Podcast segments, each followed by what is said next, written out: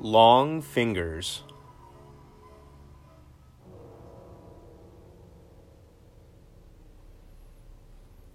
For as long as I could remember, my Uncle Chet was always a strange fellow. I can still imagine him clearly, even after all these years. He was a gaunt, chestnut haired Satyrian man with features that spoke of late nights and childhood malnourishment. He was spacey, spoke very little unless spoken to, and gave off the impression he was always half listening during conversations. He wasn't homeless, though we looked it, and we never visited him. Rather, he visited us. He was never seen without gloves on, always the same ratty, moth eaten mechanics gloves that he had worn for years. My parents loved him and all, but didn't seem to really want him around whenever he came to visit. I, of course, was brought up to love him at arm's length as well, albeit with healthy skepticism. I couldn't think of a single time my parents showed him any form of physical affection other than beleaguered smiles and pats on the shoulder from as far back as they could reach. I was told to keep my distance. I thought at the time maybe he had some mental illness or had a drug problem. I don't know. As far as I could tell at the time, there was no discernible reason for him to be held at arm's length. He never did anything to hurt the family that I know of, but we were the only ones who would have anything to do with him. I knew so little about him. I didn't know if he was related to my paternal or maternal or just surrogate. He was just referred to as Uncle Chet by everyone. Our other family members spoke of him briefly. Any questions related to him that I asked were always put down. As I mentioned before, I found his gloves to be the most striking thing about him apart from his skeletal countenance. I thought they had something to do with his occupation, or maybe they were simply to hide whatever scars or burns he had on his hands. I couldn't imagine tattoos to be under there. He looked too meek to have any sort of gang affiliation. The outlines of his hands had no gross deformity to them, but the way he'd move them was a bit disconcerting. They moved not in the cross fingered, close knuckled indicative of arthritis, but in an almost serpentine manner. The closest comparison I can think of is a double jointed pianist. His movements were graceful yet somehow grotesque. It was otherworldly how, in absent mindedness, his hands would skitter across the surface of an armrest or tablecloth as if they had a mind of their own, like spiders attached at the wrist, articulating and weaving webs invisible to all but themselves. He would visit us every two months, as he had been doing so for years, his visits were uncomfortable at times, but the atmosphere was never terse or overtly negative. Uneasy, sure, but more awkward than anything, as if everyone were walking on eggshells. My uncle, looking chronically haggard, would say nothing about it, either out of obliviousness or indifference, and though it was more at our expense than his, a small warmth was visible against his pallid complexion as it donned a look of feeble contentedness. The air hung low as if it were going to rain on that cold November day, but it never did. It would be the last I would ever see of him. My mother waited expectantly on the porch like so many visits before, except she had a peculiar look on her face, instead of her general air of forced pleasantries that she usually had when Chet came around. These were the first of many signs that something was wrong, more so than usual. As his silhouette stained the sunset and the horizon as he walked from the bus stop, I could barely make out the details, save that of the military green duffel bag that he always carried slung over his shoulder that swung parallel to his long, spindly figure. Mother told me to go to my room, and wordlessly I went inside and up the stairs before creeping low under the banister and waiting with bated breath. I jumped at the crack of the screen door as my mom wordlessly ushered my uncle towards the kitchen. I assume my dad sat waiting there as it slammed shut behind them. They began to discuss something in a hushed tone, but very clearly, so I could not hear my uncle say cryptically his clear words. I heard something about getting worse and wanted to keep things brief. I suddenly became aware of a persistent coughing sound that had been lingering in the background since they first began to speak. It took me a moment to realize the sound I was hearing was my mother's choked sobs. In whispers, they said they'll do everything they can to help and asked if he wanted to stay in the guest room for the night since he lived two towns away. At the first sounds of footfall, I darted into my room and quickly hopped onto my bed and grabbed a nearby book and a display of innocence before they made their way up the stairs towards the guest room, which, in actuality, was the second half of my bedroom, separated by a thin curtain that served as a partition in a manner similar to an old hospital room. As their funeral like procession passed my threshold, Uncle Chet gave a weak smile and a curt wave as they came in.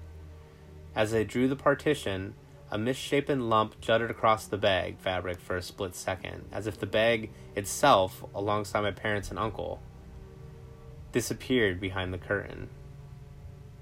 The next few hours were spent in uncomfortable silence. Uncle Chet seemed to be in his own world behind the, whirl, the wall of the drop cloth, saying nothing to me. Dinner wasn't much different. Everyone ate quietly, Uncle Chet wearing his gloves at the table like usual, pecking at his food.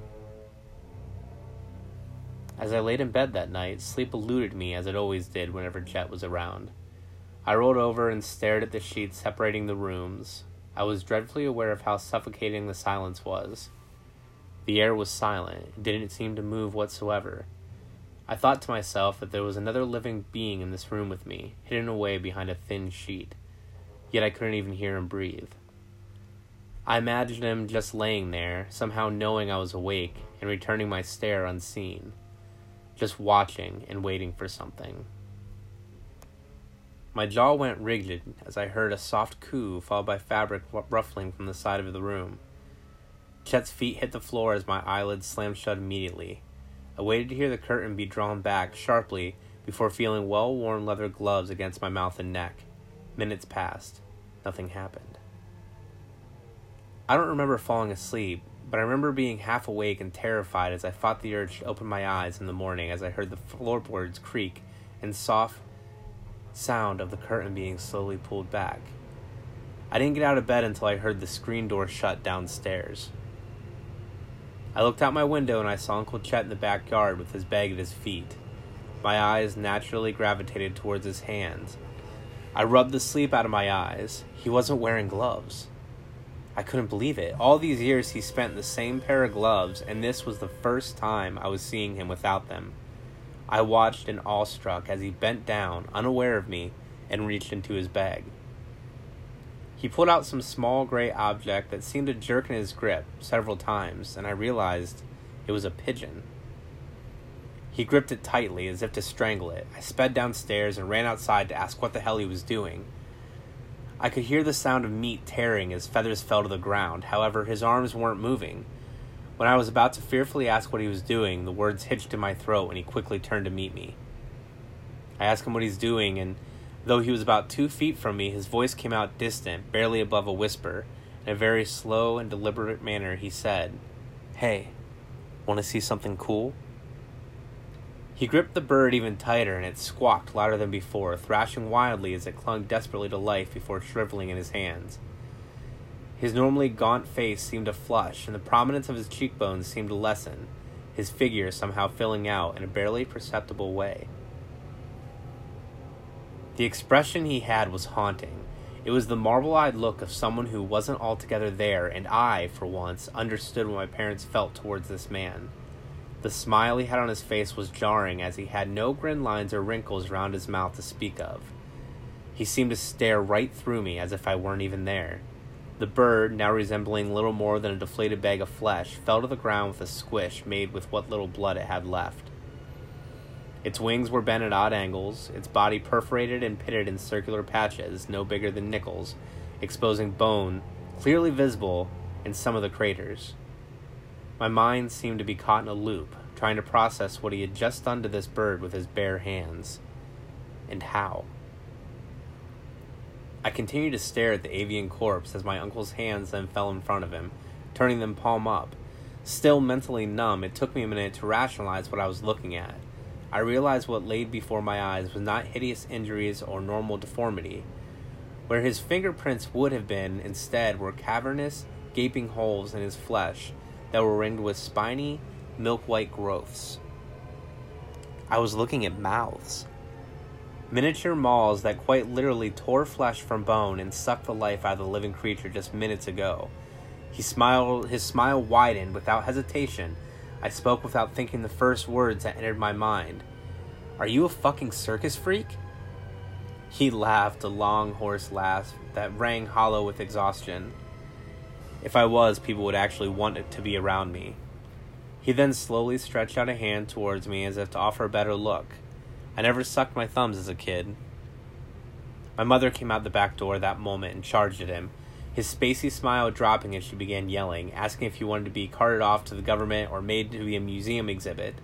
His eyes seemed to shift in a peculiar manner, saying nothing as he looked at the ground. My dad came and grabbed me by the back of my neck from behind and led me back inside the house. Try as I might, I couldn't wrench my head around to see what was happening.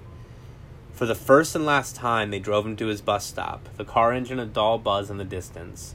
My parents didn't return until two nights later, and they wouldn't divulge where they had been or what they had done. They merely said they finally got him help. I haven't seen him in years. My parents never said anything more about him, nor did the rest of the family after that day. Uncle Chet became a non entity. Decades later, following the passing of my parents, I finally came back to my childhood home to take stock of their possessions and arrange the estate sale. Inside the shed, I found a familiar pair of gloves hiding amongst the tools and garden supplies. Compelled, I picked them up to examine them further, something gouging my fingers I did.